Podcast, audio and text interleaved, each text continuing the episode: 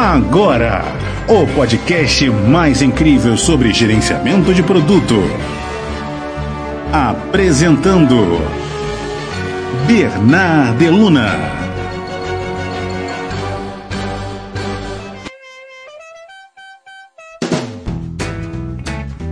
Rafael, você sabia que inventaram um chá calvície? Ô louco, qual o nome?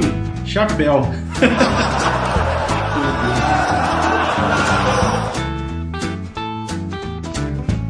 Lembrando, se você gosta dessa newsletter, não esqueça de compartilhar no WhatsApp, no Slack da sua empresa. Sem contar, claro, criar aquele story super legal com o que você mais curtir dessa newsletter e marcar o meu Instagram, Bernardo Luna. Muito obrigado.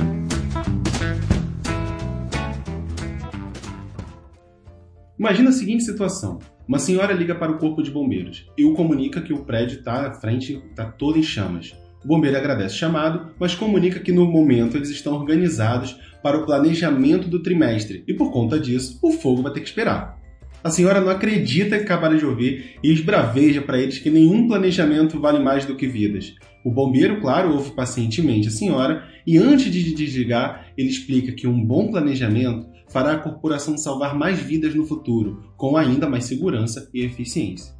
Se você entender, mais ou menos eu ouço isso muitas vezes, o tempo todo, de muitos profissionais de tecnologia, sejam designers, PMs, POs, engenheiros, até mesmo gerentes.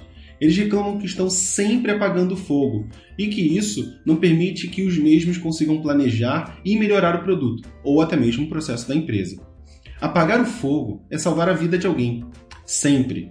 Acredite, eu também já fui essa pessoa. Em 2010, eu estava exatamente na sala do gerente geral explicando que meu time havia virado um time de entrega de telas, ou seja, a gente ficava focado em apagar o um incêndio. E que design era muito mais que isso. Que a gente gostaria de estudar mais usabilidade, automatizar alguns processos, entender melhor o usuário, participar mais de reuniões de planejamento com o cliente, entre outras atividades de melhoria. A grande verdade é que toda vez que você opta por não planejar ou melhorar, você vai assumindo débitos técnicos e psicológicos.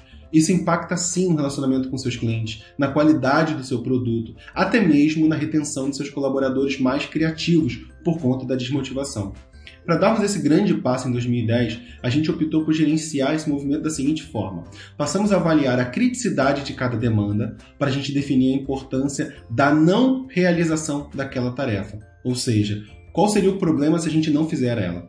Então a gente consegue realmente pensar mais sobre isso. Passamos a avaliar o esforço de cada demanda para termos uma previsibilidade da entrega, e isso nos ajudava muito a controlar a nossa cadência, baseado em a gente conseguir saber se nosso esforço era pequeno, médio ou grande.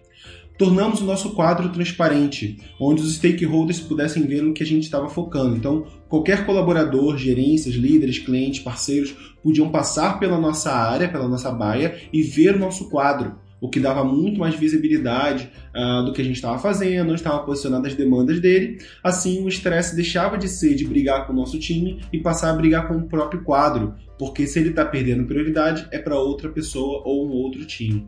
A gente passou também a selecionar um mínimo de tarefas de melhoria por ciclo, ou seja, a cada três semanas, um mínimo de X melhorias precisavam ser feitas por alguém do nosso time toda reunião que a gente fazia de encerramento de ciclo, que geralmente era em torno de três semanas, como eu falei há pouco, a gente selecionava as, as novas melhorias para serem desenvolvidas. Então, a cada três semanas, a gente repriorizava melhorias que precisavam ser desenvolvidas uh, ao longo de um ciclo. E isso era maravilhoso, porque a gente conseguia ter o famoso melhoria contínua. Toda melhoria entregue devia ser comunicada para a gerência, ou seja, não adiantava a gente comunicar uma coisa interna, fazer uma, desenvolver uma coisa interna e não comunicar isso para os outros. Então, sempre fazer o trabalho de formiguinha, de deixar claro para as pessoas o que a gente tinha criado, como forma de tornar o nosso processo mais transparente e, claro, mostrar o benefício para os nossos stakeholders, né, as pessoas que estão em nossa volta. Todo incêndio, ou seja, tarefa que era realmente urgente, entrava no nosso board como um expedite, ou seja, ele ganhava um caráter emergencial. O segredo era permitir que apenas uma caixinha de expedite fosse preenchida, ou seja, a gente chamava de para tudo, né? Então, apenas um para tudo podia aparecer por vez. Se tivesse duas coisas urgentes, uma delas tinha que ser priorizada como urgente e a outra perdia prioridade. Ah, claro que aquele dali deixando a caixinha, a gente podia pegar aquele e voltar para o para tudo. Só que a gente não fazia isso, a gente convidava o cliente para fazer isso, porque ele que tinha que se preocupar com a sua própria urgente. Porque muitas vezes a urgência deixa de ser urgente dois dias depois. E aí esse sinistro era bom a gente fazer isso porque a gente obrigava a comunicação e evitasse que essa, essa, essa área de expedite se tornasse uma raia, ou seja, mais um fluxo normal de pessoas, sabe? é, a gente não queria isso, a gente queria que realmente fosse apenas uma caixinha para garantir a priorização e a cadência. Através dessas ações de processo, a gente conseguiu gerar previsibilidade nas tarefas, avaliação e priorização transparente e as melhorias sendo geradas e garantidas pelo nosso time. Prioriza a priorização das melhorias, elas comunicadas para o gerente, também gera mais apoio deles na novas e mais ousadas melhorias. Então, a gente entrega pequenas melhorias para eles, comunica que a gente está melhorando as coisas e com isso a gente consegue pedir mais tempo mais investimento para melhorar coisas maiores ou mais complexas. E claro, a gente tinha também um canal de emergência para garantir que não haja vítimas, né, no caso do incêndio. Essas implementações deram um resultado magnífico para o nosso setor. Depois da curva de aprendizado, inclusive, claro, do nosso próprio time, a gente gerou mais projetos buscando ter a gente como time. Então, mais gerentes e clientes buscaram nosso time querendo que a gente participasse, porque o resultado ficou evidente. E resultou também que a gente ganhasse quatro prêmios como nosso time da diretoria geral. No caso da senhora que ligou para o Bombeiros, o mesmo poderia ter dito que o Corpo de Bombeiros estava com a sua equipe disponível reduzida, mas que essa sinalização né, ia acontecer para uma equipe de prontidão para se dirigir o mais rápido possível. Afinal, ele teria um espaço de expedite e uma equipe específica só para lidar com essa demanda. Porque ele nunca, obviamente, ele nunca, não faria sentido nenhum ele envolver o time todo numa atividade de melhoria ou planejamento. Por isso que no nosso lá em cima a gente selecionava uma pessoa para tocar uma melhoria e não parar o time todo. Se você gasta 100% do seu tempo para apagar incêndio, você tem duas propostas claras de resolver isso. A primeira é aumentando o seu tempo de trabalho para 120%. Então, vai fazer hora extra e você usa os 20% para trabalhar nas melhorias sem impactar a jornada normal. Ou você consegue reduzir a capacidade de incêndio para 80% do seu dia.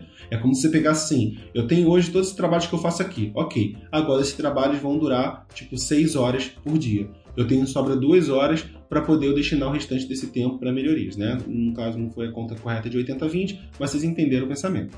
O modelo de trabalho, no fim, vai depender do líder, mas também vai depender do planejamento, visão da gerência e principalmente maturidade da empresa podendo alcançar uma relação entre 60-40 ou até 50-50 entre apagar o incêndio e melhorar o processo. Próxima vez que você tiver a opção de melhorar o seu código, design, processo, produto e tiver a opção de planejar ou apagar o fogo, escolha os três. Quer saber qual é o terceiro? Responda comigo, manda um e-mail para mim ou manda um DM para mim me perguntando que eu vou te contar qual é o terceiro. Valeu!